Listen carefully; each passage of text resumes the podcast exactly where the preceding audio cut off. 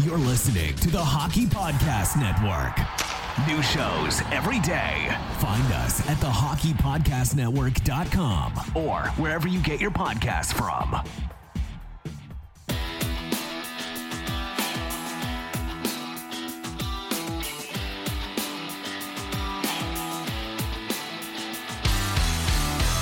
Welcome to your Canadiens Connection on Rocket Sports Radio.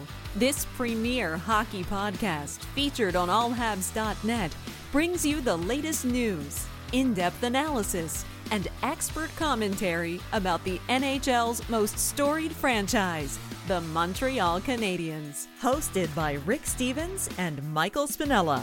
Our team of credentialed journalists provides behind the scenes insight on the Canadiens, designed to inform, entertain, and engage Habs fans around the globe. We are proud to be the trusted source for all things Habs for more than a decade. This is the Canadiens Connection Podcast.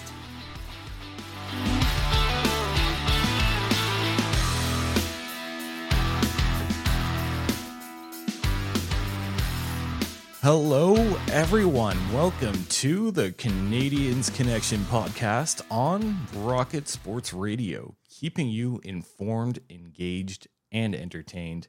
My name is Michael Spinella, and I'll be your host for the next hour.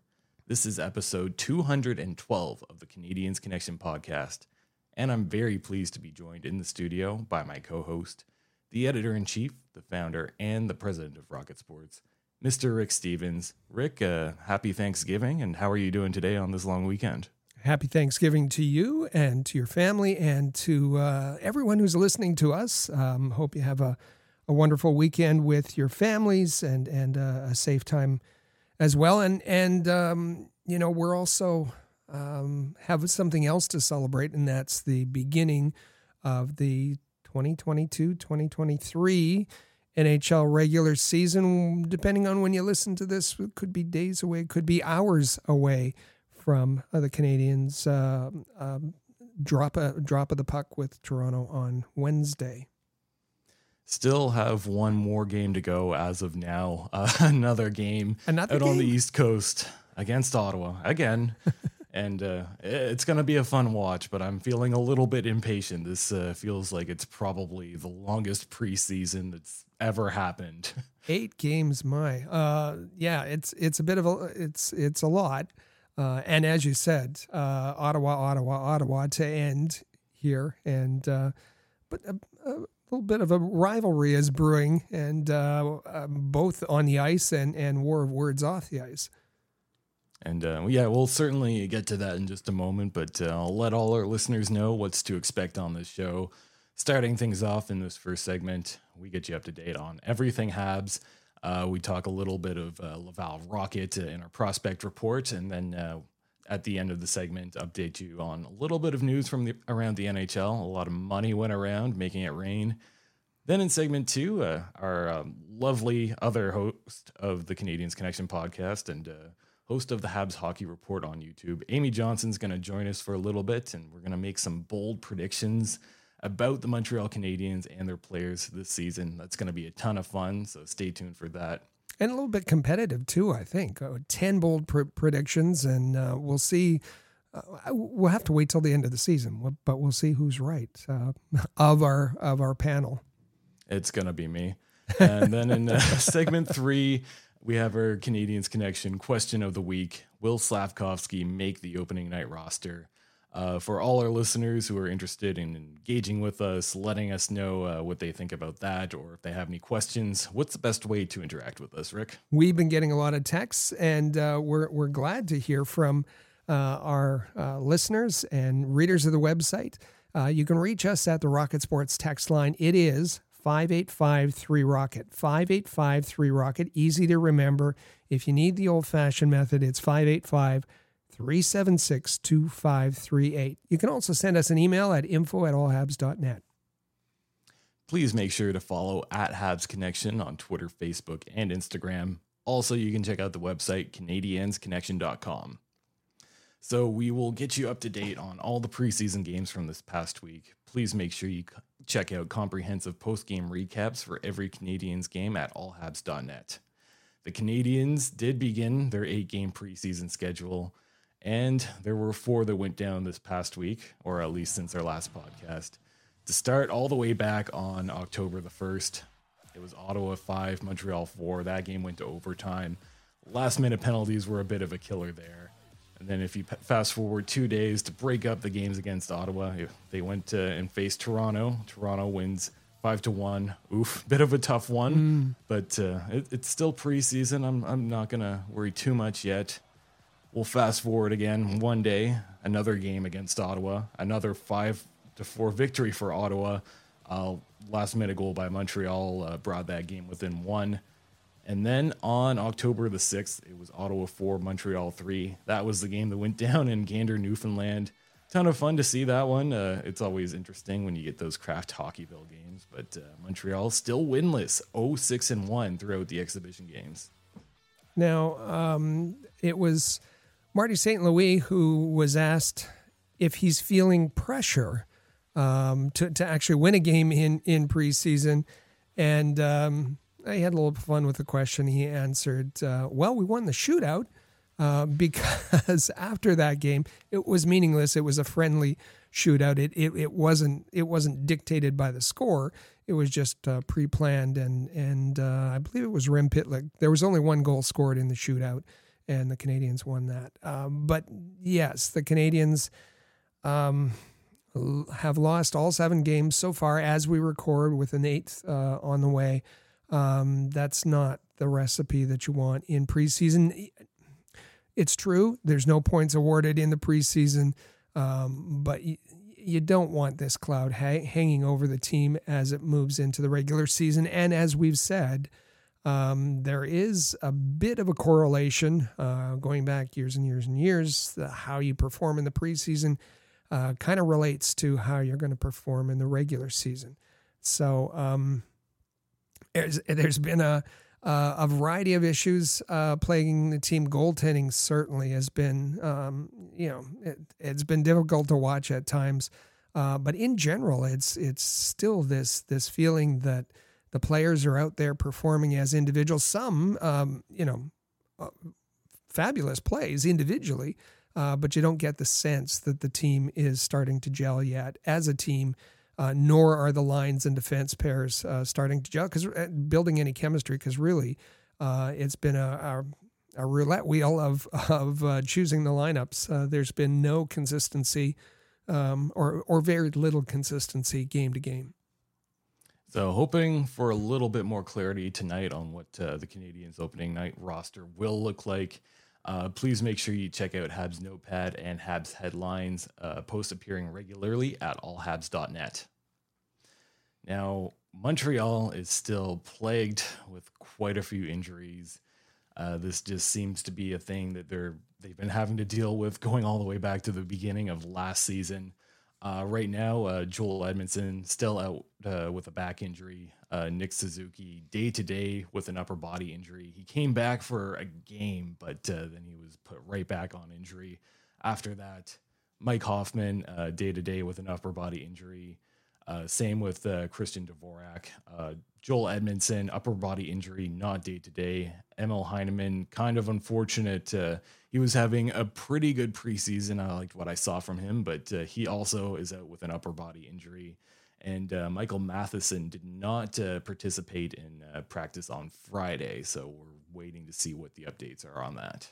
Yeah, Matheson won't play in the final game, and uh, you would expect if he was 100% that he would be playing uh, as they try to move towards um, their final lineup, opening night lineup.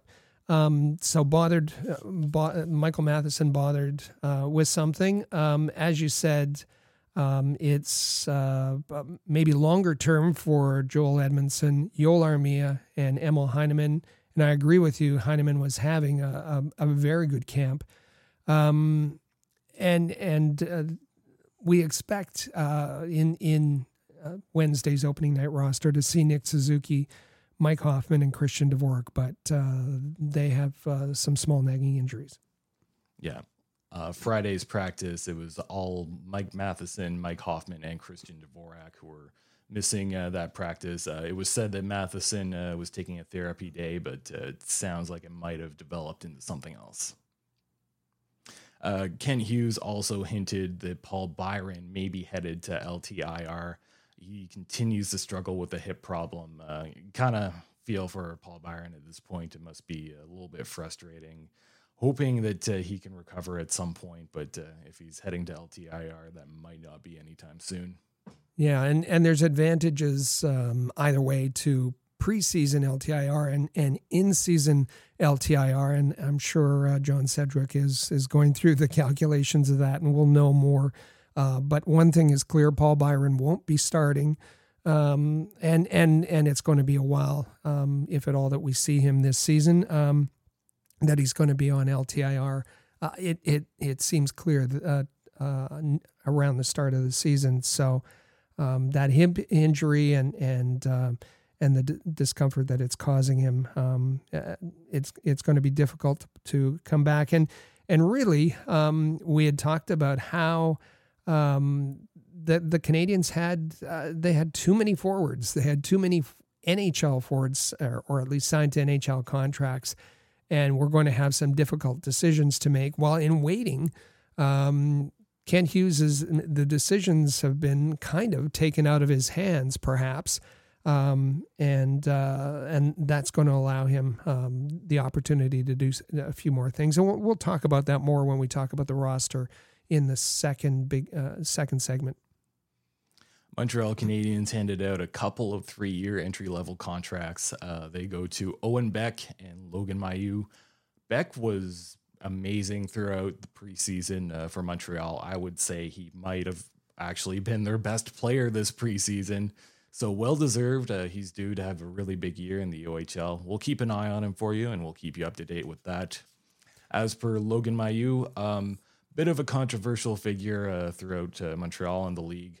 I don't think anyone at Rocket Sports Media condones his actions uh, that happened just prior to being drafted. But uh, the organization does seem to believe that he has done enough on and off the ice to uh, deserve a, a bit of an opportunity. Yeah, and um, it's uh, with with both young players signing their uh, ELC. It's it time for both of them um, to celebrate. As as you said, uh, it was interesting that last week uh, you asked um, would Owen Beck, uh, you know, a long shot be be given an opportunity to to make the lineup, and I said his reward is likely um, an ELC just before he is returned to the OHL to the Mississauga Steelheads, and that's that's kind of the way it played out. Um, and uh, he was obviously thrilled, uh, um, and and had enjoyed his whole cup, his whole training camp experience from the rookie camp uh, right through to the the main training camp, and and as the um, as the the challenge got tougher, um, I thought he got better. It's a, it's a huge honor to sign a contract in my first uh, NHL camp. Um, you know, it's uh, it's a great feeling that the uh, organization has that kind of trust in me, and um, you know, I think it's just a testament to the uh, to the hard work I've put in over the summer, and uh, you know, getting ready to um, do my best here. It's uh, that the organization has trust in me. I think that's key um, for a young player like him to to feel that. Um, there there are things that he needs to work on. He's got a a, a good defensive game. He's great on faceoffs, as we've seen, um, but he needs to to work on his offensive output, and uh, and he'll have the season uh, in Mississauga to do that.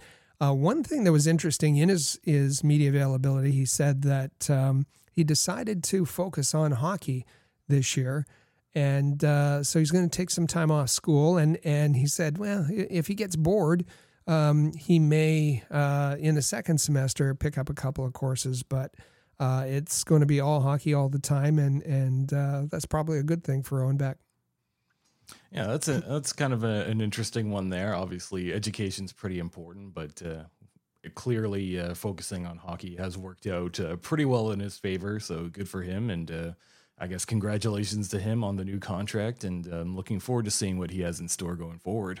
Well, it's interesting too because uh, it was Owen Beck that won all those Scholastic awards: the CHL, the OHL Scholastic Award, the CHL Scholastic Award.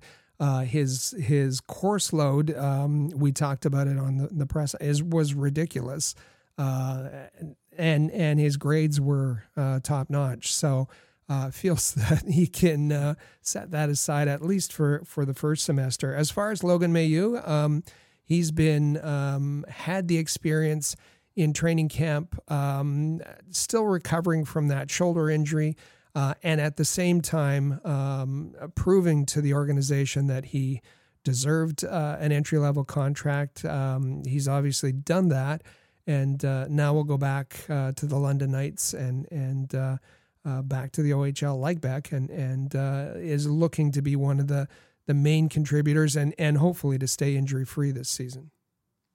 And we'll continue along with our talk about Habs prospects with our Habs prospect report.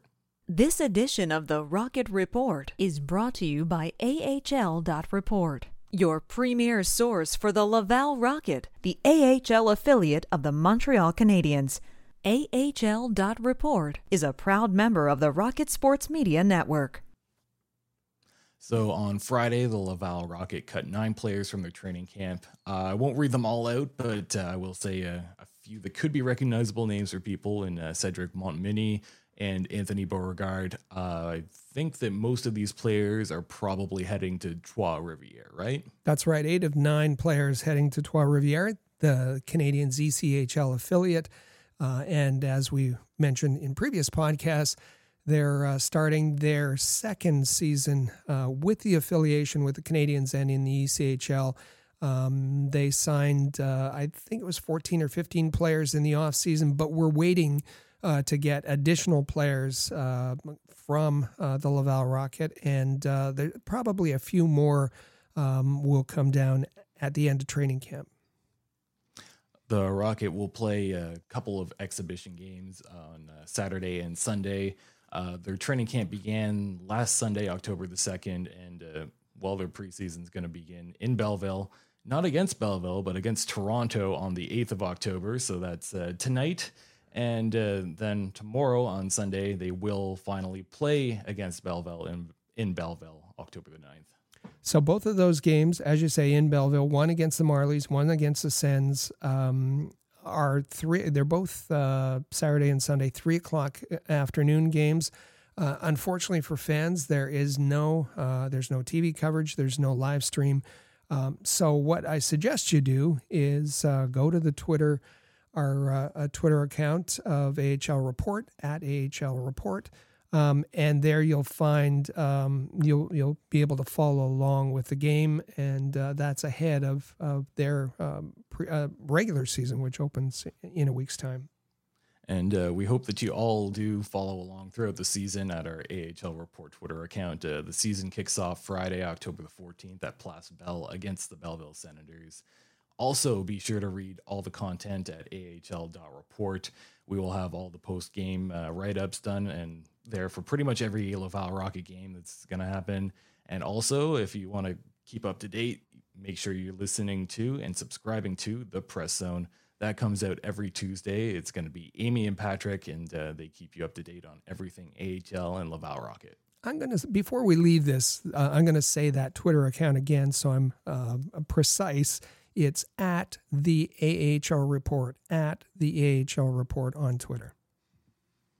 So now it's time for our quotes of the week, and it's very Marty St. Louis heavy. So we think that Habs fans should enjoy this.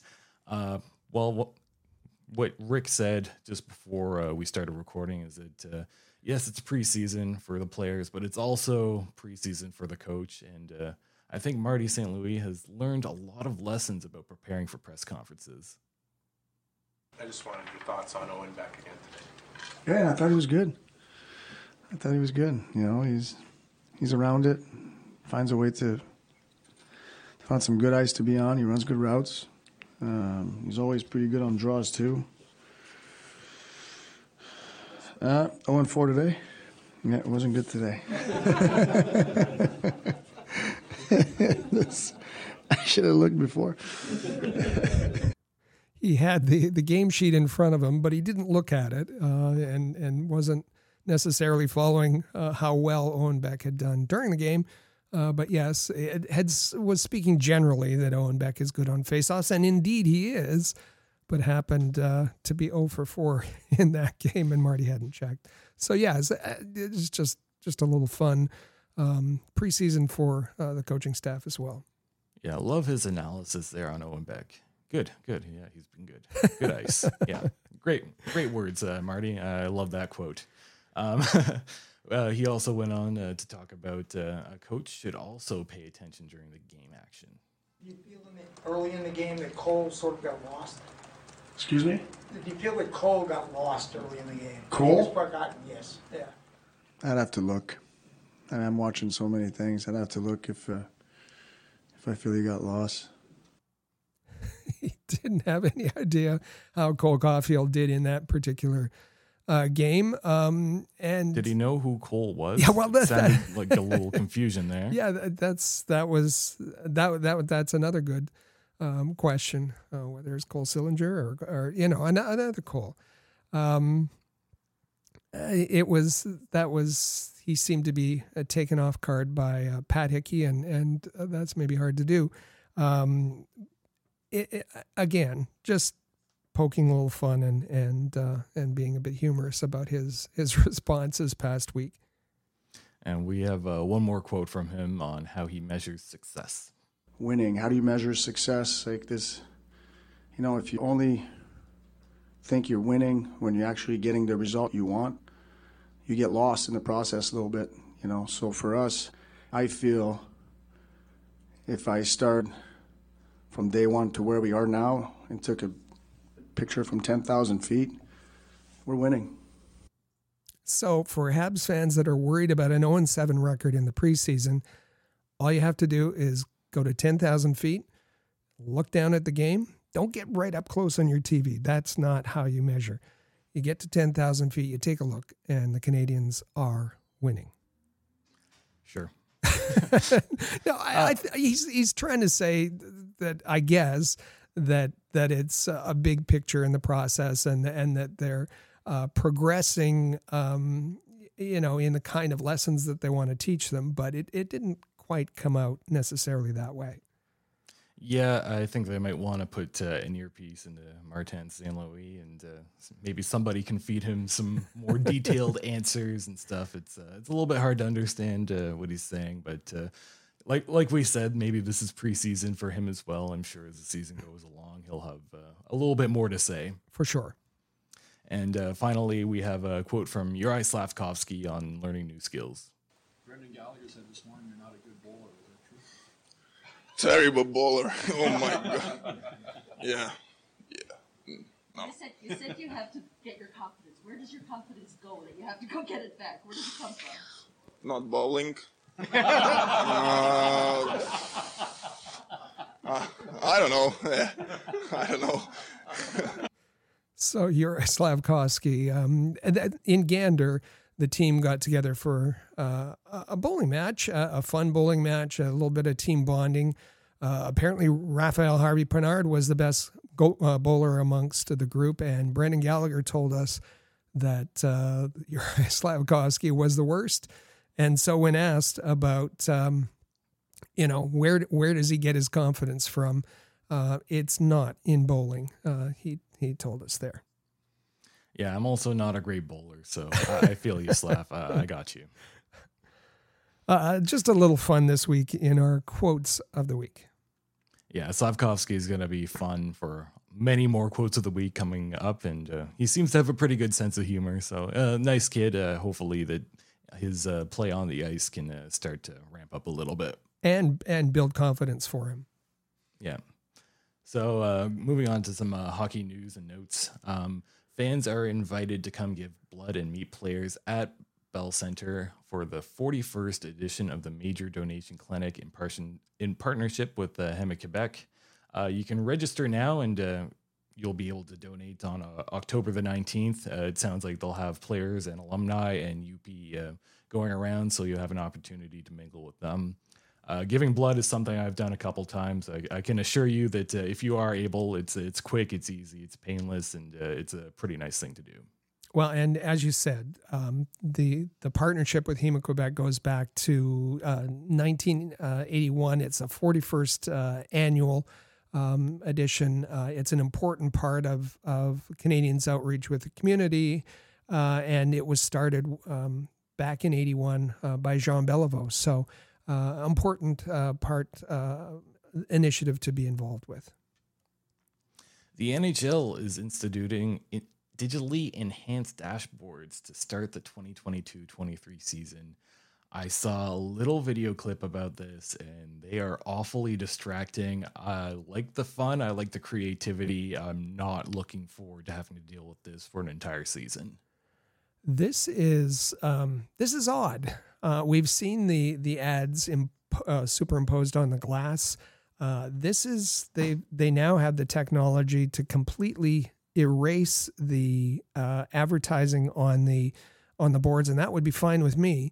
Um, but then superimpose different ads over and over top of it digitally, um, and and that's so that they can, um, you know, if if it's a, a, Canadiens game in the Bell Center and um, and uh, against the Leafs, and there's a Bank of Montreal ad on the on um, the boards, and the Leafs want a Scotiabank ad instead. They can superimpose that for their regional viewers. Um, it's also got international applications for in, international viewers. Um, it, what I don't quite understand is is uh, those advertisers, Canadians advertisers um, they have paid to advertise not only to the people in the building but to the TV audience. Uh, so do do those if if they're not going to be national anymore, if they're not going to be universal, if other ads are going to be um, if their ads are going to be erased and other ads replacing them, do they get a discount on those ads? Are the prices for those ads lower? I doubt it. Um, but this is this is this is happening. This is happening this season.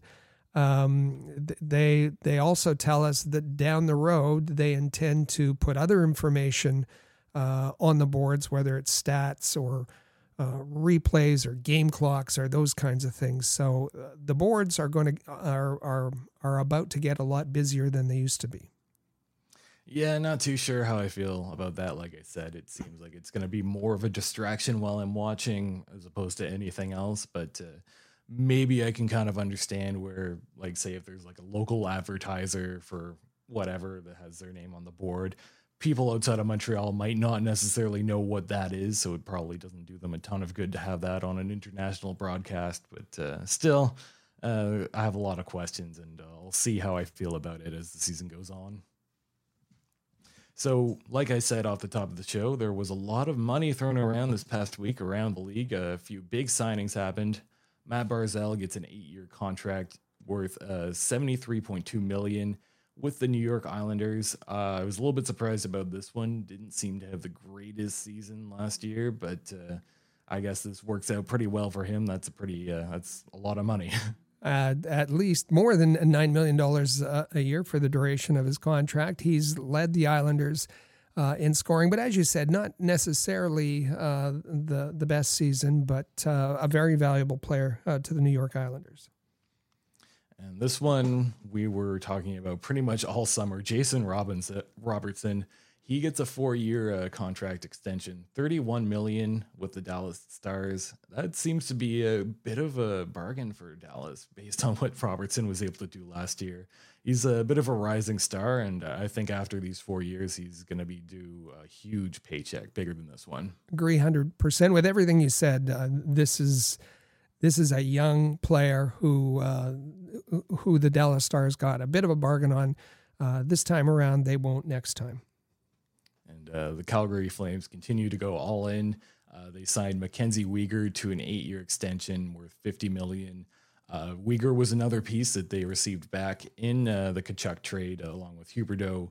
Uh, Weegar is a really good right defenseman. That's going to be a nice deal for them.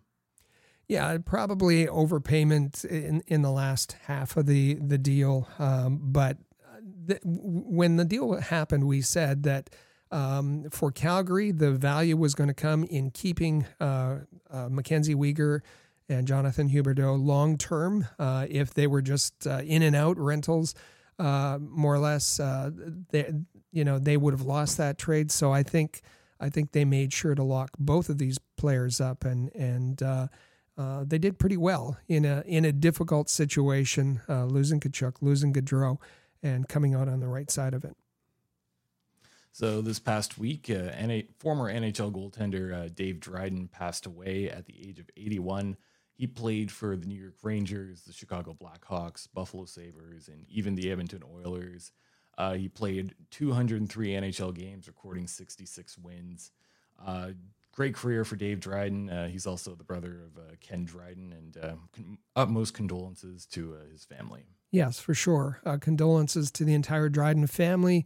Dave Dryden, the um, older brother of of Ken, and they have the distinction of being um, the the first two brothers uh, to play each other in goal um, in an NHL game, and and that was uh, that was quite a special moment. Um, once Dave was finished, um, he he was he was an equipment innovator, um, and he is the uh, person who pioneered the the modern mask that goalies have today, the the combination goalie mask with the the bird cage uh, in the front. Um, that that came from Dave Dryden. So uh, went on to uh, be a high school principal and and and so on. Um, uh, just a, a, generally good man, and and uh, again, our condolences with uh, the Dryden family. So that's going to be it uh, for segment one. coming up, we'll hear a message from our sponsors, DraftKings, and then it's the big topic segment. Stay with us. This is the Canadiens Connection podcast on Rocket Sports Radio. Hockey fans, it's finally time to hit the ice again, and thanks to DraftKings Sportsbook, an official sports betting partner of the NHL, you're in for the season of a lifetime. New customers can bet $5 on any team and get $200 in free bets if they win. Now, you know, we cover the Habs here. Uh, but, you know, for me personally, I'm a fan of hockey in general. So I love to use DraftKings Sportsbook, uh, you know, to set up uh, kind of some my, my favorite picks for, for opening weekend and see if we could get some same game parlays going on. In fact, if it's not enough excitement for you to bet that $5 on any team and get $200 in free bets, you can turn small bets into bigger payouts with same game parlays. That's what I like to do. Combine multiple bets like which team will win, how many goals will be scored, and, and lots more options for your shot at an even bigger payout. Now, DraftKings is safe, secure, and reliable. I use it. It's so much fun. Uh, and I don't make big bets. I bet like 25 cents at a time. Like it's it, it's very reasonable. And you can deposit and withdraw your cash whenever you want.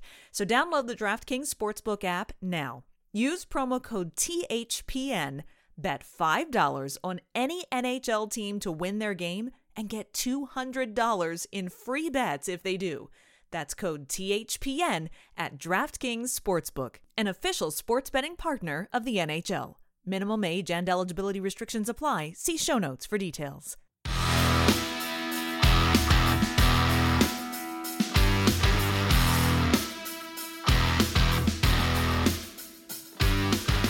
Welcome back to the Canadiens Connection podcast on Rocket Sports Radio.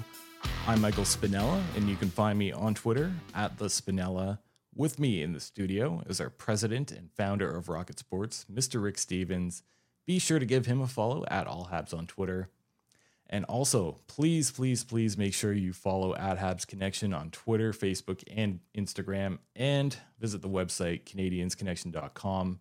And just a little reminder to also subscribe to the Canadiens Connection podcast in the player or on your favorite podcasting app. That way, you never miss a single episode.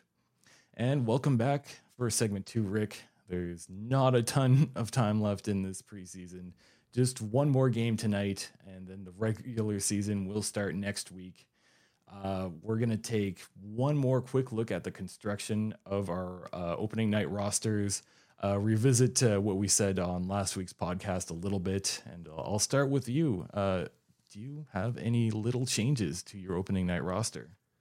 Well, it, it's funny because last week um, I said that um, on the podcast that uh, when we did our initial uh, rosters, um, I said a week is a long time eh, in during training camp that we didn't want to see any more injuries, but that injuries could happen that could um, impact the opening night lineup. And I think I think it's fair to say that um, injuries are going to affect uh, what we're going to see. Um, so, you know, in in my opening um, night lineup, uh, I I said I was assuming that uh, Joel Edmundson would be back.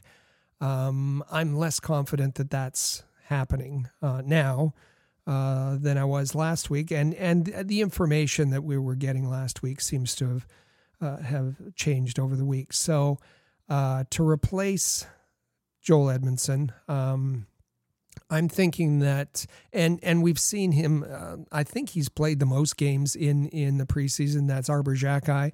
Uh, he's the new fan favorite. Uh, he's the most hated player by by the uh, Ottawa Senators, um, and uh, you know there's even uh, I, I, guess um some war of words going back and forth between the uh, the coaching staff and and Josh Anderson got involved and uh, that Ottawa is going to address uh, a tough line tonight, Kastelic, Watson, and Sabourin to kind of address the Arber Xhekaj situation. Uh, he roughed up Watson last game. Um, so that I, that's that's one change that I think is going to happen. I thought Xhekaj would be better served, but to, by going to Laval. Um, now I don't. I, I still think I still think that he's better served. Um, that that he's um, apart from his physical game, he's got a lot of positional things to, to work on. That that he would be better served being in Laval. I don't think that's going to happen. We rec- we uh, are reminded by the words of Jeff Gorton, um, who's still uh, on the Chris Nilan podcast. He he he's still bothered by that whole Tom Wilson, uh, Artemi Panarin situation in New York, and and said that um, he would be sure to have uh, some some toughness in the lineup, whether that's Michael Pezzetta, whether it's Arber Xhekaj, um, whether it's guys who can uh, take care of themselves, like like Joel Edmundson. Um, it's it's uh, it, I I think all of those things are combining uh, to to um, welcoming uh, Arber Xhekaj to the opening lineup uh, for the first game of the season, and and so that's my that's my one, one change on on defense. I got another one on on uh, for the forwards, but uh, I'll let you respond to that. I don't think that Xhekaj is going to quite get onto that opening night roster. I still think, in terms of defense, if we're going with young guys, it's probably still going to be Guhle, Barron, and Harris. I just don't think there's going to be space for Xhekaj this year. Uh, maybe he gets called up at a later point in the season, uh, depending on what happens with the Matheson and Edmundson injuries. That could end up being a possibility, but I don't think he'll be there on opening night. Uh, you mentioned toughness. I think that now that there's probably going to be a better chance that Pezzetta actually ends up on that opening night roster. Um, I don't think that. Uh, well, last week I wasn't too sure about that. I think it's now more of a possibility based on all the injuries at forward, and I think Pezzetta has a little bit more NHL experience, so he'll likely bring some toughness to that forward group. And uh, I still I believe that Xhekaj will be in Laval to start the season. Wow. Okay. Well, um, and uh, we want to hear from our listeners. Uh, let us know um, either on social media, our, our All Habs uh, Facebook group, facebook.com slash All Habs, on Twitter. Uh, send us a text, 5853 Rocket. Send us an email, info at allhabs.net. Um, do you agree with one or the other of us? Do you have your own uh, views on that? Um, at Forward, um, I last week I didn't think that uh, Juraj Slafkovsky would be in the opening lineup on opening night. Uh, he hadn't really shown anything, and and that uh, uh, some time in in Laval would be helpful for him. Um, and and I still feel that as well that that uh, he's going to spend some time in in Laval this this season, uh, and that it would be helpful for him. Um, but you know that the Canadiens don't want any controversy about their first overall pick. And if there was any way for him to be in the opening night lineup, um, they would like it to happen. Uh, not necessarily by having to waive a player that they want to keep, Um, but it seems that injuries might be helpful there. And we talked about, um, you know, Joel Armia. Um, it, we'll see what happens whether he's able to be uh, in the lineup um, and and whether whether the injuries uh, to Hoffman or Dvorak will also come into play. Um, so I think I think that Juraj Slafkovsky situation is going to be uh, sorted out by injuries. That he'll be in the opening night lineup, and then at some point when the Canadiens have all their players back, when they have um, all the injuries taken care of, that he'll spend some time uh, in Laval, and that's that's uh, that's different than what I expected last week. I think I might be flip flopping a little bit the other way. Last week I said that uh, it's I I thought it would be guaranteed that at least one of Slafkovsky or Heineman would be in the opening night roster. Uh, with the injury to Heineman and just the fact that I, I don't think there's been enough from Slafkovsky yet, I don't think that that's going to be happening anymore.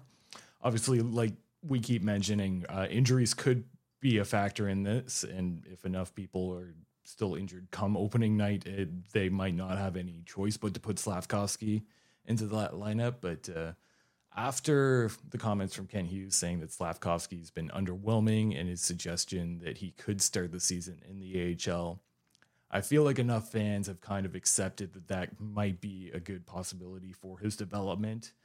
So I still think that uh, Slafkovsky probably would start the season with the the uh, Laval Rocket but at some point, I do think he will get a call up uh, for an extended period of time. I just think the start of the year that won't happen. And uh, well, you mentioned uh, they're not looking for uh, bad headlines. Obviously, you look over at Seattle. Uh, it seems like Shane Wright's probably going to make their roster, unfortunately. But uh, uh, you got to play the long game. I think that Kent Hughes and Jeff Gorton are I, well, I hope that they're smart enough to play the long game here and just let Slafkovsky come into his own and build some confidence in uh, Laval. So we disagree on both the defense and the forwards, uh, which is setting up really nicely for uh, for our uh, predictions, our our uh, ten bold uh, predictions. will we agree on the goaltending? And um, last week, you know, it was kind of a, still a, a competition, I guess, between uh, Primeau and um, uh, Montembeault for the backup position. I don't think there's. I, I, I think it's over. The competition is over. Primeau was awful, um, just awful, and and um, he's clearly uh, there's something about the NHL stage that uh, uh, just we it brings out his his worst, and and he needs to to spend some uh, a lot of time. I, all the time this season in um, in Laval to get all those issues sorted out, um, and and with Jake Allen obviously taking the number one role, and uh, Sam Montembeault, which is is really odd that typically um, in the next to last game it would be your backup uh, that would play the whole game, and uh, in your last game it would be the uh, the starter in the preseason. That's kind of how it works. Didn't work that way. Primeau got uh, the game. He's had four losses. Um, and uh, Montembeault's only played a game and a half, and, and that caught the attention of Stéphane Waite, who was on uh, Stéphane Waite, the former uh, Canadiens goaltender coach, who was on 90, 98.5 FM this week. Um, he uh, he didn't like the the uh, Cayden Primeau game. He, he says that Primeau has had a really bad camp, um, but he said it's a shock to him that it's been Primeau more so than Montembeault, more so than Allen, who's got the most time in the in training camp. He he finds that absolutely bizarre and is confused the way that Marty St. Louis is is using deploying his goaltenders.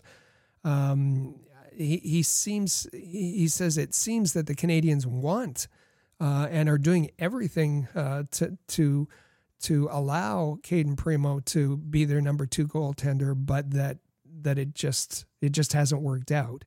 Um, he he noted that that Montembeault was uh, played on October fourth and likely won't play again until October fifteenth. And in his mind, uh, that's too long for a backup goaltender who's only played a game and a half in in training camp. The other thing he said, and it's something that I've been saying, uh, I said on on the Press Zone uh, podcast a few weeks back that um, Kevin Poulin is an experienced NHL, experienced um, pro goaltender with with experience in the NHL, AHL, and so on. Uh, why not sign him to a, a two way contract and um, and and and indicate right up front that that they're committing Cayden Primeau to um, get the majority of the starts in Laval, and and even if there's injuries, an injury to to Jake Allen or an injury to uh, Sam Montembeault, heaven forbid both, but um, that in case of an injury, call up Kevin Poulin rather than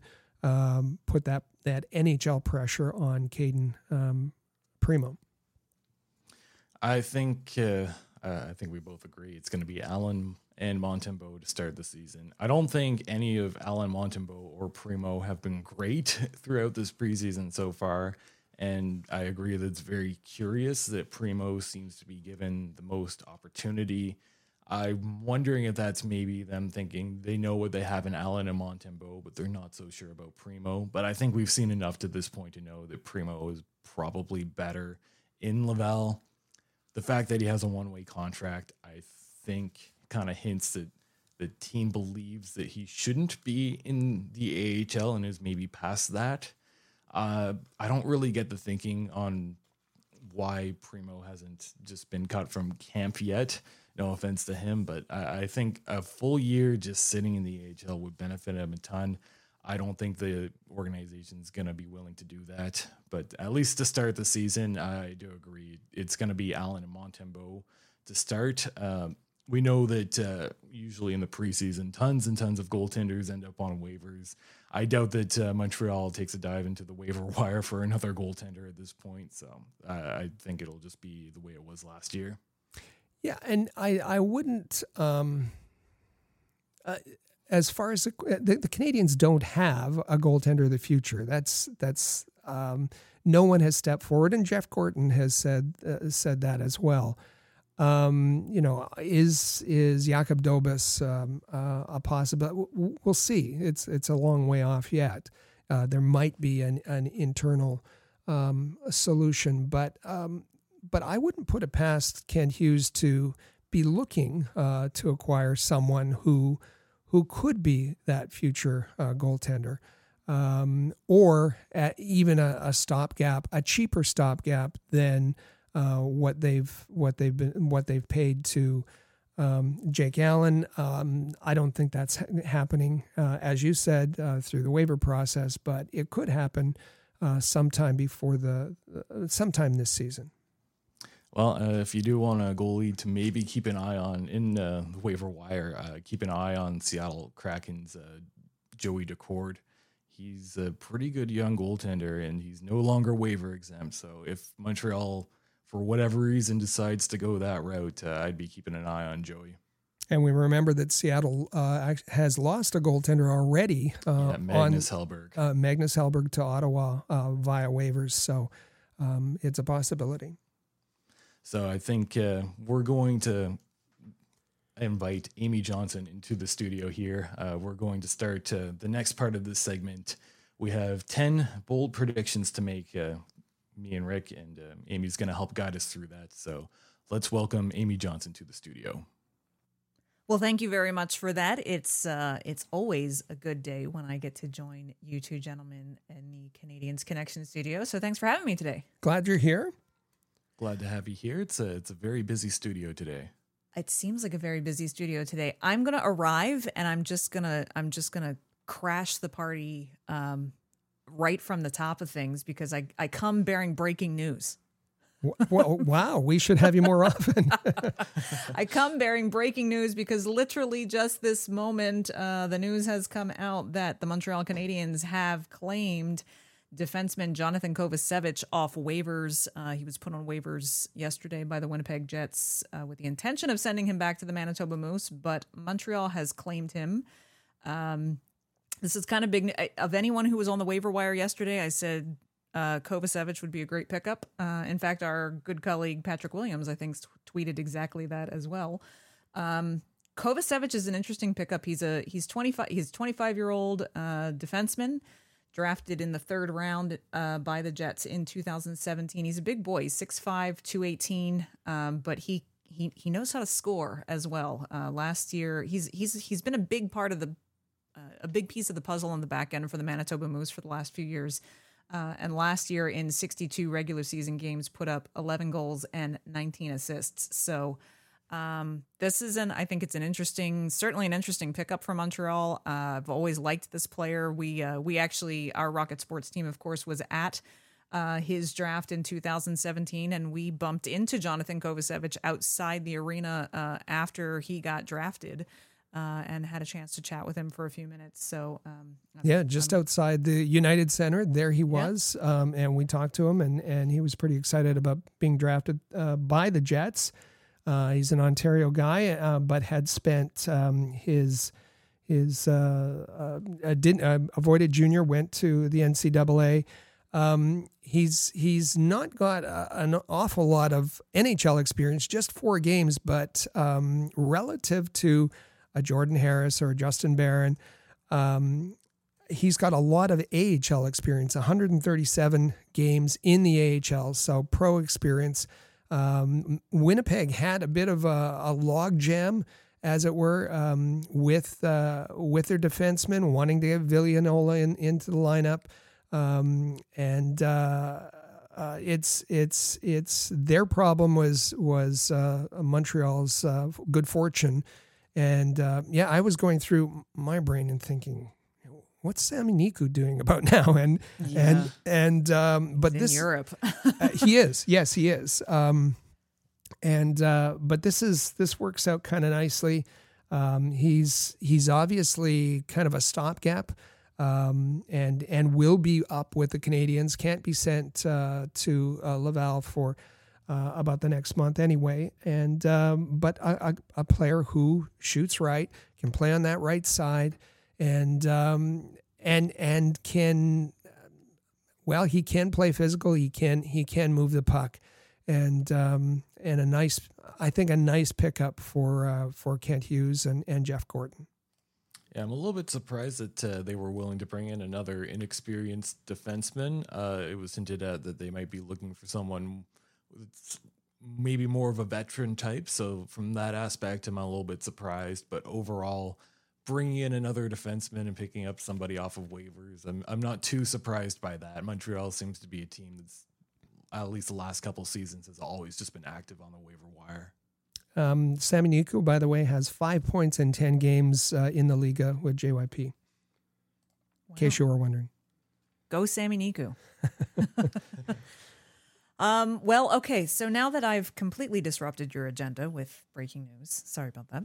Um, why am I really here? Well, um, I was I was super excited to uh, to hear this concept uh, from from Rick and Michael uh, for this week. I'm a of course anyone who listens to our podcast know that I'm all in for fantasy football and fantasy hockey on our All Habs leagues. Uh, and no Sunday morning during football season is complete for me without watching at least a couple of hours of fantasy football now on ESPN to get my line, my lineups and rosters in in store. They have a great segment at the very end of their show called Fantasy Football Now, where they do kind of a rapid fire.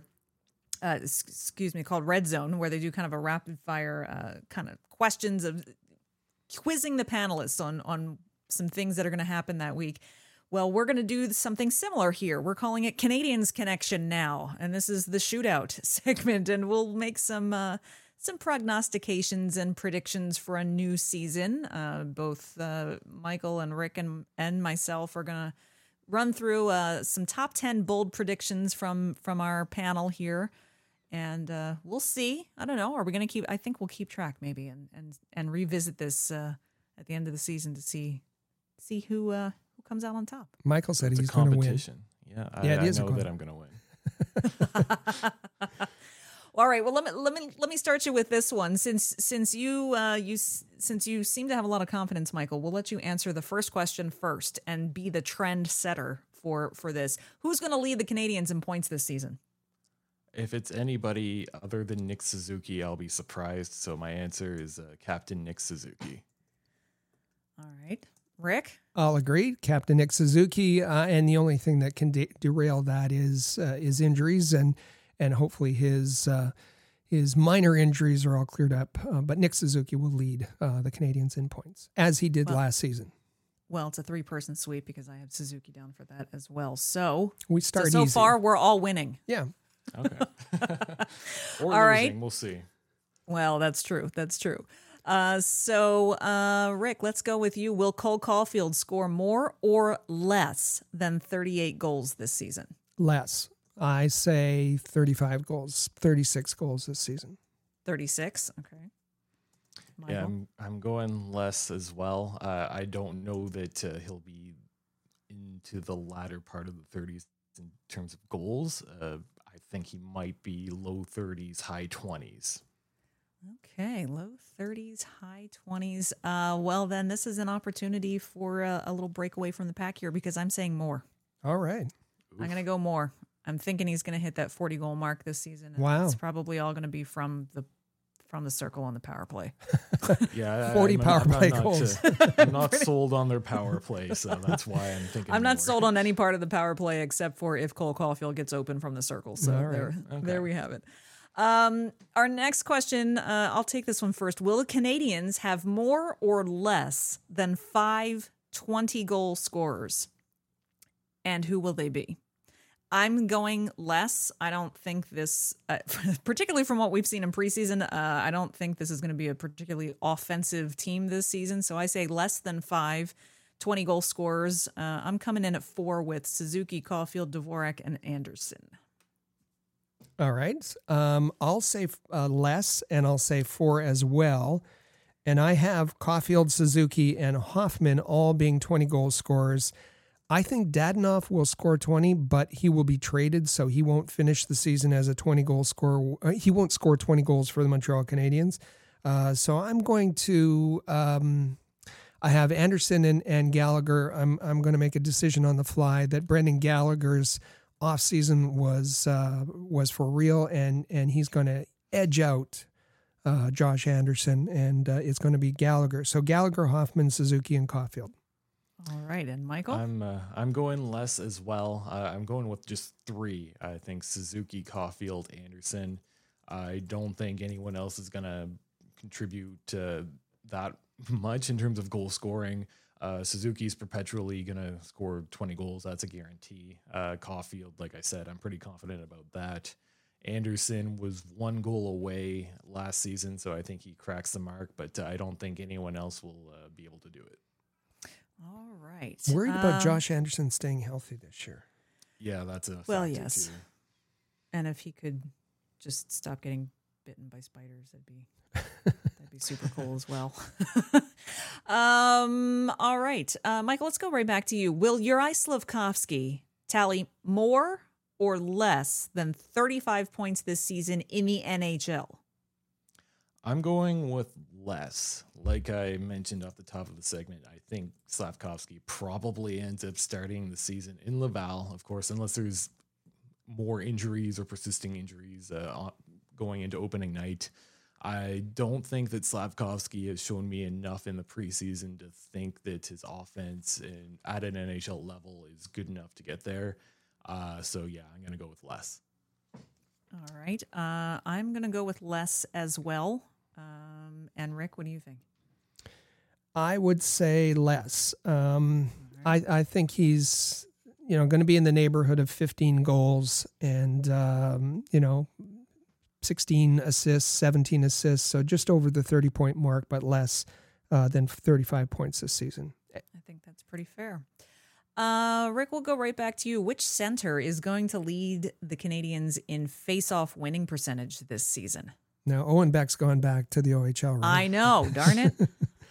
Um, yeah, I, I think it's going to be Christian Dvorak. Okay, and Michael, who do you who do you have there? I went with Nick Suzuki uh, last year. He was uh, 49.5% and best on the team, so I think he'll continue that trend. I'm going with Dach. I'm going to say that if if if Dach can do anything in his new new home in Montreal, that he's going to have uh, some success at the faceoff dot. And in fact, that goes right to our sub question on this, which is: Will Kirby Dach's success at the faceoff dot be better or worse than 40%? Obviously, if I have him uh, leading the team in faceoff winning percentage, I'm going with he's going to be better than 40%. Uh, but what do you guys think? We'll start. Uh, well, start unless with Michael. everybody's really bad. Well, that's, well, that's true too. Rick, uh, Yeah. d- is is Dach going to be better or worse than forty percent? Worse. Um, he's going to improve a bit over his 32% or, or whatever it was last year. Uh, worst in the NHL, um, but uh, he's not going to reach the 40% mark. Um, let's call it 38% or thereabouts. He needs he needs Owen Beck or he needs Jan Mysak uh, to come and, and give him Well, some pointers. I can I can see that. Michael, what do you think? I think I'm going a little bit less than 40%. Uh, just looking at his history in the faceoff dot, to three seasons in the NHL, 33%, 40%, 32%. I think he, like Rick said, he's going to be better than 32%. I think he probably comes in around like 38, 38 and a half percent. All right, so we've got we've got though. It's good when we had there are differing answers because it's going to make things interesting come the end of the season. Um, all right, uh, Michael, will Canadiens backup goaltenders combine for more or less than 13 wins this season? if I can just jump in and say and and Really? and say sorry, just as as setup. Why thirteen? Uh, that's the number that um, the backup goaltenders combined for last season uh, with the Montreal Canadiens. All right. Well, then while you're at it, why don't you just give us your answer? Um, sorry, I, I didn't want to uh, jump in over Michael, You're but fine. You're fine. Go for it, Rick. Go for yeah, it. I will. I will say less. Um, and and the reason there is I expect that uh, Jake Allen will um, be around for more of, of the season and, and get a, a, a larger share of the wins. So um, I'll say less. Michael. Um, let's see, this is one of these instances where I wanted to say exactly 13, but uh, I've been told that I'm not allowed to say that. uh, so I I do think that they will do more than 13, but won't be by much. I think 14, 15 probably. Um, Montembeault and Primeau, I yeah, I think they'll combine for that. Probably more wins for Montembeault.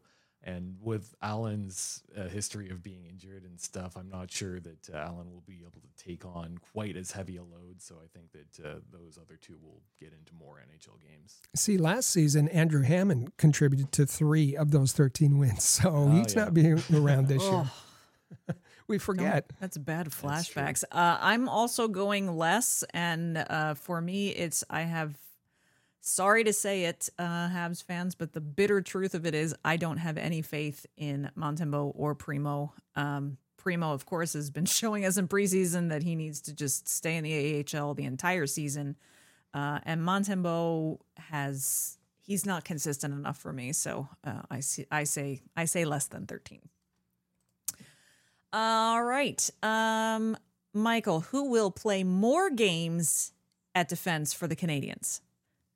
And of course, of course, now your answer might have changed because of the news that I came to this segment with. But the question, as as written, is who will play more games at defense for the Canadiens? Justin Barron, Jordan Harris, or Otto Leskinen? Uh, that's a that's a definitely a tough one. Before this news came down, I thought it was pretty clear, but now I'm not so sure. But I'll stick with it. Uh, I think out of those three, I like Barron the most. I think Barron's the one that uh, has. I don't know. He just seems like the most consistent guy. Um, nothing against the other two. I think Leskinen's probably more of an AHL guy at this point. I like Harris, but uh, I think uh, I'm gonna go with Justin Barron. All right, Rick, what do you think? Um, I I think that Justin Barron, you know, he's got a lot of upside um, and uh, lots of potential, but he probably has the most to um, to learn. He he he didn't. He, let's be honest, he didn't have a very good training camp. Um, and his positioning hasn't been great. He's lost a lot of board battles, uh, and his decision making hasn't been very good. I'd like to see him spend um, some solid time in in Laval. Um, I thought Jordan Harris has looked good, um, and he's he's been handicapped by the fact that he's been playing for the most part on the right side. Um, he still has uh, something to to to learn. Uh, but I think the Canadiens have. I mean, it's been an experiment trying him on the left, seeing if that's a solution. Uh, it isn't. He's a much better defenseman on the left. Um, and uh, I, I'd like to see him uh, spend some time in Montreal, but uh, there's there's if if Edmundson comes back, there's enough defensemen on the left hand side, so he's probably going to spend a fair bit of time in the AHL. Um, Otto Leskinen is um, is fascinating. Uh, he's 25 years old. Um, you know, a kind of a uh, he's he's got a lot of pro experience, uh, like John uh, Johnny Kovacevic, but not necessarily in the NHL. Uh, I thought he looked really good in camp up until Thursday. He had a bad game, obviously, against the Senators. Um, I think that um, if if the Canadiens commit to development, they commit to having their two young defensemen spend a lot of time in Laval. Uh, that it may be it may be Otto Leskinen that uh, uh, gets the most NHL games out of that group. All right, that's fair enough. Uh, that's a really am- tough question, though. By the way, It it is, and and today's news didn't make that any any easier. Uh, I'm going with Harris. Actually, uh, I've been impressed with with how he looked uh, in camp, and uh, I think that they I think that they give him a look uh, more often than not uh, this coming season. So I'm I'm I'm going Harris. So we each have a different answer for that one. I like it. Um. All right. This will be a. This will be a fun question. Will Michael Pezzetta or Arber Xhekaj lead the Canadiens in penalty minutes this season? I'm going Xhekaj because I I think that he has become their PR darling. You saw um, when they arrived uh, for their morning skate today. There was video of fans chanting "Arber, Arber." I mean, he's he's the fans uh, are eating it up. The fans love him as much as they do Michael Pezzetta. I think. Uh, I think it's gonna be. I think it's gonna be Xhekaj that leads the Canadiens in penalty this minutes this season. What about you, Rick? Uh, Xhekaj, yes. Uh, Michael Pezzetta had his. He was also a fan favorite. The flow, the Pez, e- everything. Uh, his willingness to to fight almost anyone. Uh, not not not necessarily intelligent decisions uh, with that respect. the Ryan like Reaves comes to mind. Um, but uh, the new favorite the the is Arber Xhekaj, and uh, yes, I think I think he's going to lead um, the the Canadiens in penalty minutes. Michael. Well, especially with the new news of uh, Montreal bringing in another defenseman, I think Xhekaj is destined to spend the majority of the season in Laval, and rightfully so. Uh, although he's been a PR darling, I I hope this team is committed to development at least. Uh, so I think Pezzetta is going to be the one that gets the most penalty minutes this season. Um, Rick, you mentioned that he doesn't always make intel- intelligent decisions. I think that's going to continue, and uh, he'll get in plenty of fights, uh, probably some not very good penalties towards the game as well. So I'm going to go with Michael Pezzetta. That's that's good. I should also say, uh, I think Xhekaj's penalties that he does take will be bigger minute penalties. That's part of the reason why I had him leading the Canadian. So maybe not the same number of penalties, but I think the penalties he's assessed are going to be higher in number as far as penalty minutes All for right. each infraction because Xhekaj has that edge about him. And whoever, I will just say this quickly whoever said this whole movement of let's get fighting out of hockey, you everybody loves Arber Jack Eye every, ti every time he drops the gloves. So nonsense. I like it. All right. Uh, so my so the sub kind of sub question for this is all right. So whoever you chose, whether it was Xhekaj or Pezzetta, leading the Canadiens in penalty minutes this season, will that be more or less than 85 penalty minutes in the NHL? Uh, I'm going to say more. I'm I'm saying Xhekaj, and I'm saying he's got more than 85 pims in the NHL for for the reason I just mentioned that his his his infractions are going to be costly. Um, Michael, what about you? I'm going to go with less uh, for Pezzetta. I don't think either one of them will play a ton of minutes with Montreal, although I think Pezzetta probably gets into more games. I think it's going to be close to the 80 mark, but not quite there. All right, and Rick. Uh, I think Jack is going to have 85 minutes in penalties against the Ottawa Senators this year. But, no, no, no, no. I mean that. It You want a bold happen. prediction? There's a bold prediction. No, I think it'll be slightly less, and and for the reason that um, Pezzetta will be in the lineup sometimes, Xhekaj will be in the lineup sometimes, um, and whoever um, whoever leads the Canadiens in penalty minutes, it'll be Xhekaj or Pezzetta. Uh, Chris Wideman will be in second. All right.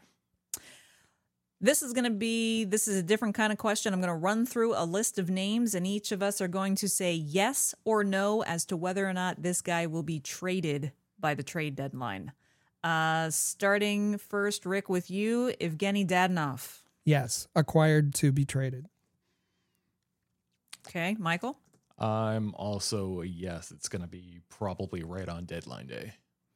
And I'm going no on that one. Uh, I am going yes on the next one, who is Mike Hoffman. Uh, Rick, who do you have there?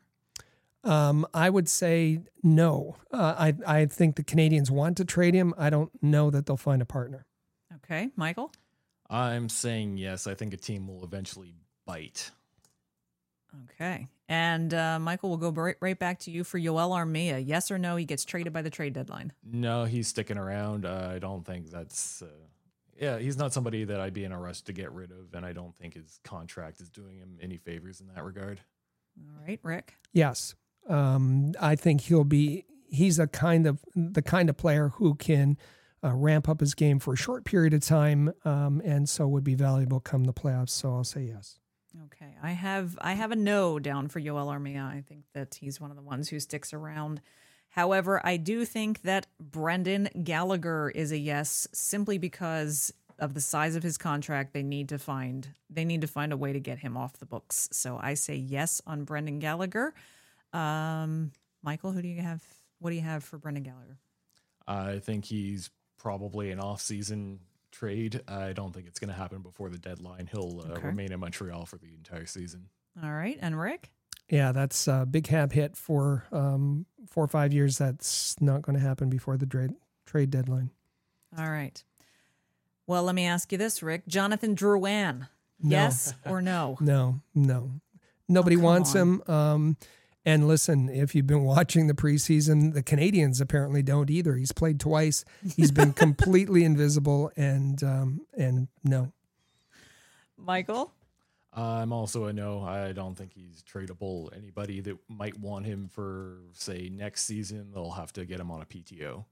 I'm saying yes because I'm desperate. I'm desperate to get rid of Jonathan Drouin as soon as possible. So I'm saying yes. I'm putting it out into the universe that he will be traded by the trade deadline because I can't take it anymore. um, Sean Monahan. I'm saying no. I'm saying no. Michael, what are you what are you saying on Sean Monahan? I'm saying yes, and it won't be a huge return. All right. And Rick? Absolutely. Boo hiss to both of you. um, Josh Anderson. Rick, who do you have? Do you think Josh Anderson will still be around by the trade deadline? I think he the Canadiens get a bunch of calls on him, and uh, Kent Hughes w- waits until the off season. So no. Okay, Michael. I'm saying yes, it probably ends up being close to this year's Toffoli trade, but maybe not as big a return. Okay, I'm also saying no on Josh Anderson. Uh, I think he's one that sticks around. Uh, the last one on this list is uh, the, of of this list of players to potentially be traded by the deadline uh, is an interesting one. Jake Allen. Um, I'm saying no simply because I don't think that they can get uh, the piece of the puzzle that they need in return for him to replace him because they certainly don't have anything in the system. So I'm saying no there. Uh, Rick, what about you? No. Um, I think there are teams who are interested, maybe fewer teams now that he's got a, a bigger, a larger contract.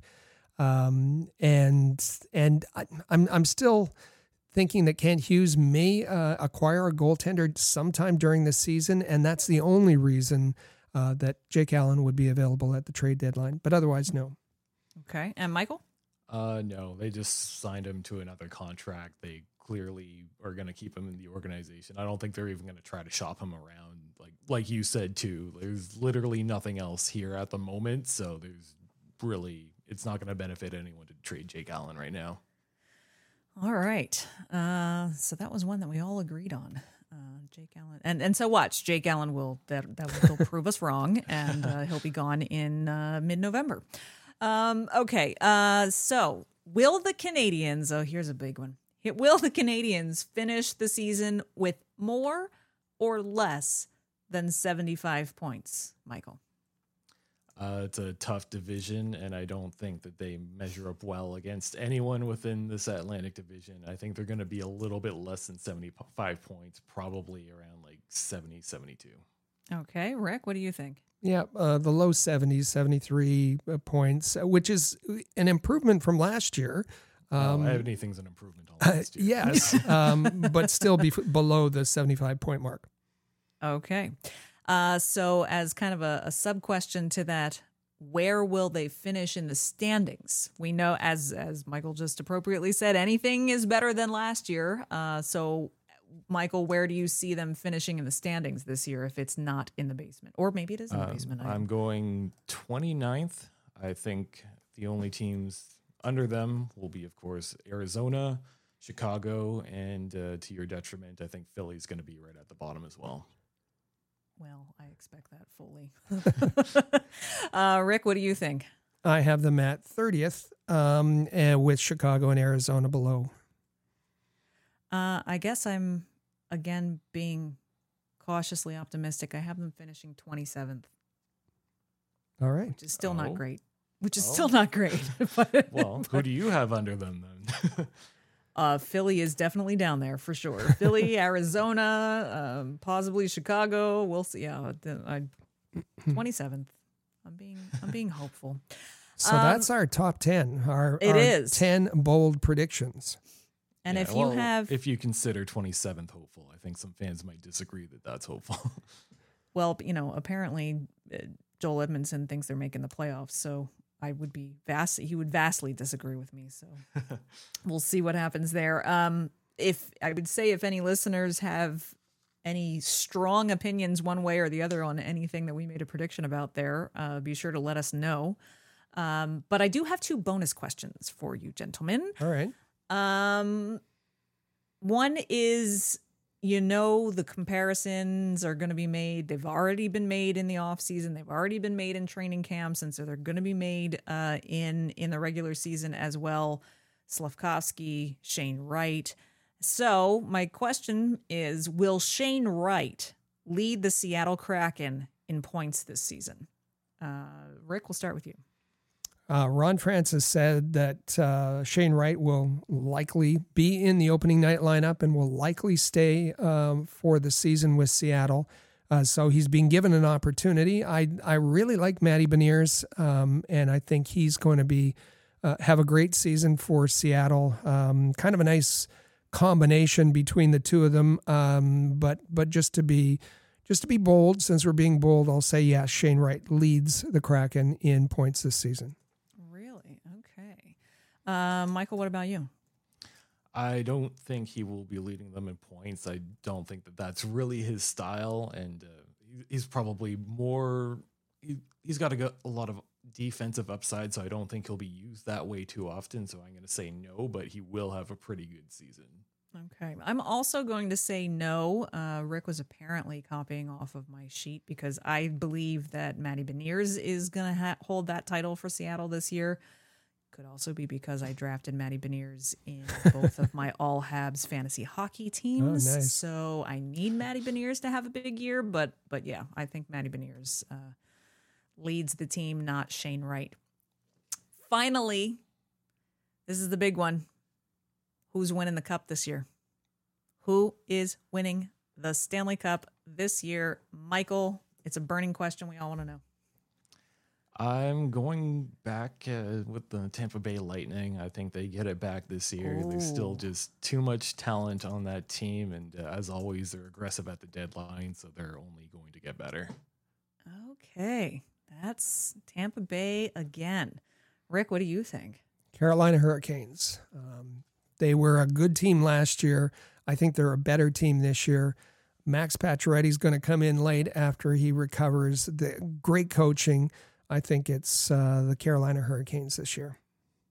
Is that also because you drafted Max Pacioretty? well, th- that might have something to do with it.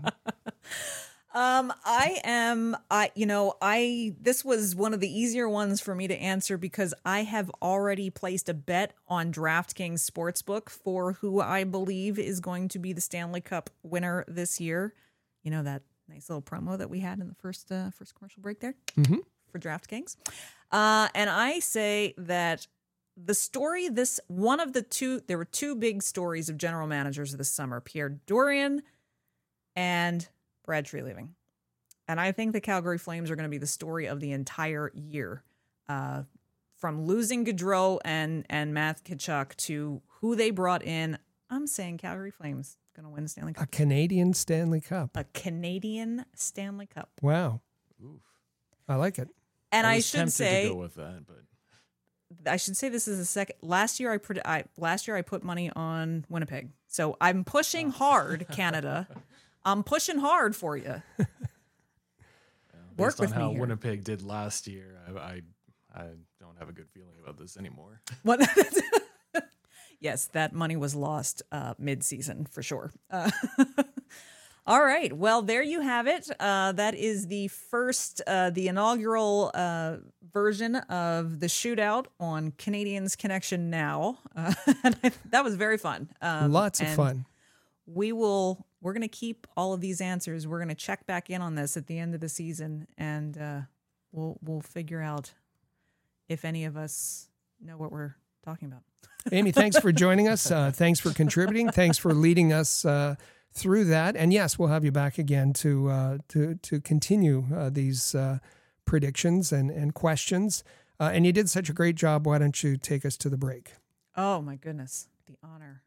I I I I can certainly do that. All right. Well, uh, that is our second segment. Up in the third segment, uh, I am going to step out of the studio and let these two fine gentlemen take back over. Michael Spinella and Rick Stevens. They're going to let you have your say. They'll have your question of the week, uh, as well as uh, some actual regular season hockey games to get ready for uh, this coming week. So you don't want to miss what they've got coming for you in the third segment.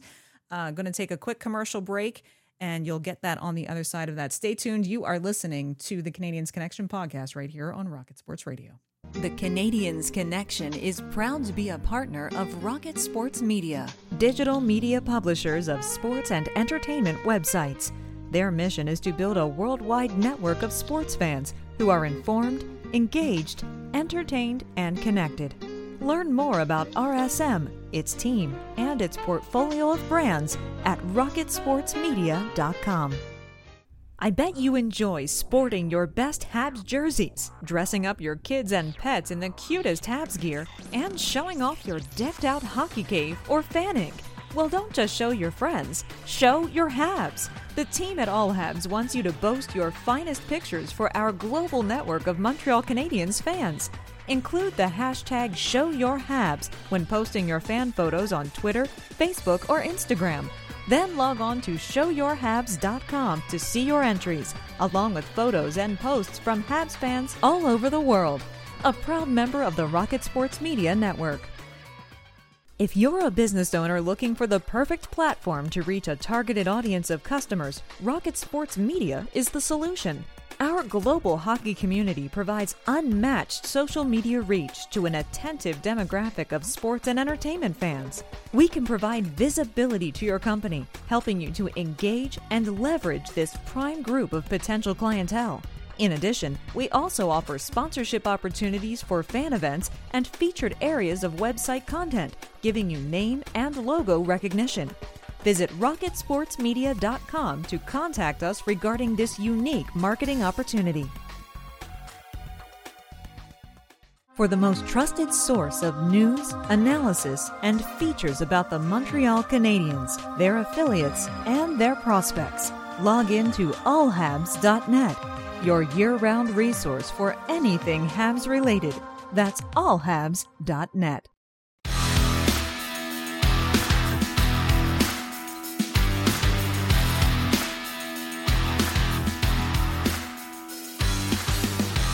Welcome back to episode 212 of the Canadiens Connection podcast on Rocket Sports Radio. Please remember to follow at Habs Connection on Twitter, Facebook, and Instagram. Plus, visit the website canadiensconnection.com. You can also send us a text via our Rocket Sports text line 5853 Rocket. And a big thank you for Amy Johnson stepping in and uh, moderating that. Uh, I guess those 10 questions that uh, we had to go through that was a lot of fun. Uh, I think uh, we agreed and disagreed in all the right places, and uh, hopefully we can do uh, more stuff like that going forward. Yeah, I think so too. Let us know what you thought about it. Let us know your opinion on our 10 bold predictions. And uh, yeah, we'll, we'll do that again. It was fun. So, starting things off, uh, we know that it's very difficult to keep track of these Montreal Canadiens, especially nowadays. So, we have you covered. Just head over to All Habs magazine at allhabs.net. Uh, weekly, we send out our Habs notepad written by Chris G. You can look out for that on Mondays. He pretty much goes through everything to do with the Montreal Canadiens organization. So he'll set you up for the week with that. Also, Habs headlines will appear as they happen. So make sure uh, you keep an eye out on our website for that as well. Plus, a brand new uh, Rocket Sports contributor, Adam, he put out his first article entitled Players Are People Too. So you'll want to check that out. Uh, he uh, puts a little bit of humanity into hockey players, and uh, you get to know some players behind the scenes a little bit. Uh, it's a it's a really fun read. It's a great read, um, a little bit different, and and yes, he's uh, he's said that um, you know that all of the on ice um, uh, content or production of the the players is available. Their statistics. Uh, we know everything, but we know very little about uh, their personalities, or relatively little. And uh, he makes a, a, a, few suggestions on on how to do that, and he's got some nice comments. And and uh, looks like our listeners um, and uh, and readers are agreeing with him on that. So uh, be sure to go to allhabs.net, check out um, Adam's article, check out all the other content that's there for you. Also, if you want to head over to YouTube, uh, head over to the All Habs Hockey Magazine YouTube page, and you're going to want to hit subscribe. As every Thursday, the Habs Hockey Report, hosted by Amy Johnson, comes out. Uh, this last week's episode is called Final Cuts Coming. Uh, she gives you the rundown of everything Habs and Laval Rocket that goes down. Plus, it's uh, fun because uh, she involves everyone in the discussion. So leave a comment, leave your questions, and uh, she's going to respond to them in the comments. Sometimes she's even nice enough to read them on air. So make sure you head over there and uh, check that out. You're not going to want to miss a single episode of that one. It's youtube.com slash allhabs, allhabs, all one word uh, for you to find it. It is the fastest growing uh, Montreal Canadiens page on YouTube, bar none. Uh, and uh, we, we, thank all of our, our uh, hundreds of recent subscribers, uh, but we'd sure like a few more and, and make sure that you go subscribe and click the bell so that you get notifications um, every week when Amy puts out a new video. And also make sure you subscribe to our Rocket Sports podcasts. Uh, the Canadiens Connection, the one you're listening to right now, this comes out every Saturday uh, around the, probably late afternoon. We gives you the rundown of everything that happened in the week, and as the season ramps up, uh, we will make sure that you stay very informed on everything Montreal Canadiens. Also, the Press Zone, and that comes out every Tuesday. That's going to be your insider source for everything AHL, especially Laval Rocket. Uh, this upcoming week, uh, it's going to be the Press Zone podcast with Amy Johnson and Patrick Williams. Uh, Patrick is our in house AHL guru. He knows everything about the American League and all the prospects within it. So make sure you check that one out. And Patrick with us every week on the uh, on the Press Zone podcast uh, this year. Uh, that's a change, and we're happy to have him. And finally, uh, if you uh, enjoy sports, if you are a passionate Habs fan, if you enjoy writing, uh, creating content, uh, anything like that, you might be interested in joining our Rocket Sports team. Uh, head over to our uh, website at allhabs.net and you can send in an application. we would love to hear from you and continue to add to our lovely team. Uh, we've talked about our, our recent um, writers who have joined us, staff writers, both Gustav and Adam. We also have, uh, it's not just writing. Uh, if you have other skills, we're glad to uh, consider you for the team. Nathan has joined us as a community manager uh, and is doing a good job there. Um, so uh, head on to our, our website, allhabs.net, look for the Join Our Team tab, and, and reach out to us today. Awesome. Looking forward to hearing from everybody. So now I think it's a good time to get to our Canadiens connection question of the week. Will Juraj Slafkovsky make the opening night roster? You got to hear both of our opinions on that in the first segment, and uh, we want to make sure that we hear from you, uh, especially with everything that's gone down. Uh, have you liked Slafkovsky's play? Uh, we want to know. We do. And uh, be sure to, to let us know about that and all the other roster uh, decisions. We, we heard that breaking news last uh, segment about Johnathan Kovacevic. Uh, what do you think of that about that uh, uh, pickup on waiver? Is this going to be a Paul Byron type move or, or a little less exciting? Well, that's yet to play out, but we want to hear your opinion about it. And uh, I believe we got uh, a nice email from our avid listener, Dino, that uh, we're going to read out. Yeah, we got um, to info at allhabs.net. We got a few emails this week, um, and uh, this one stood out uh, from our dear friend Dino. He says, Hi, Rick, checked out the last two preseason games on TV. Hmm, not much there, to be honest. I really feel for the kid Slafkovsky. The pressure must be overwhelming. Um, should he go to Laval or back to Europe? I say back to uh, Finland for the season uh, and then come back here at the end of their season for our end of season. Uh, listen, my friend, I'm not sold on Kirby Dach. It was, uh, I think, a big mistake to acquire him. Wouldn't Alex Romanov look good right now? Uh, Drouin Dvorak, uh, they're not in my starting lineup. Heineman looks great. Uh, Beck, too, down the road. Um, is Jake Evans hurt? He doesn't look quite right. We saw him take a quite a spill behind the net. We know his concussion problems from uh, previous years. Um, he goes on to say, I hope we give Ylönen a spot on defense. Guhle is a keeper, Stanley Cup, Hall of Fame written all over him. Harris, Barron, not far behind, soon to be starters. Really like that big kid from the Hamilton Bulldogs. He's tough and clears the front of the net. Of course, he's talking about Arber Xhekaj there. Um, teams push us around too much, and the team his teammates will appreciate his his toughness. Uh, don't forget Madison Bowey. He can play, no nonsense either. Goalies, well, they're going to see a lot of rubber this season. Um, thought Chicago had a lock on the basement follies. I'm not so sure anymore. Uh, P.S. Did I read correctly? Is uh, Mr. Tortorella uh, Marty St. Louis' mentor? Yeah, apparently he is. Holy smoke! I can honestly say that's one coach I would t- dislike uh, playing for. Arrogance Incorporated. Cheers. Uh, have a good show. And from our dear friend Dino, great email. Yeah, love to love that email, Dino. Appreciate hearing all your opinions. I'm not sold on Slafkovsky going back to Finland, although it might not be a bad idea to get him away from the Montreal media just a little bit. Maybe that could help his uh, confidence and be less of a distraction. But uh, I still uh, stand pat that uh, Slafkovsky probably should start in Laval. Lots of positivity in there, particularly about the Canadiens' uh, young defenseman, and uh, he thinks an awful lot of Kaiden Guhle already. Yeah, I do as well. I, I don't know if I, am gonna put him in the Hall of Fame right away, but uh, we'll see. Uh, maybe there's a debate for that down the road. yeah. But uh, upcoming important dates uh, for the Montreal Canadiens uh, tonight, October the eighth. It's the final game of the preseason that goes down in Bouctouche. Uh, Ottawa versus Montreal. It's a 6:30 start, so make sure you don't miss out on that one. And on October the 10th, happy Thanksgiving to everyone that's celebrating.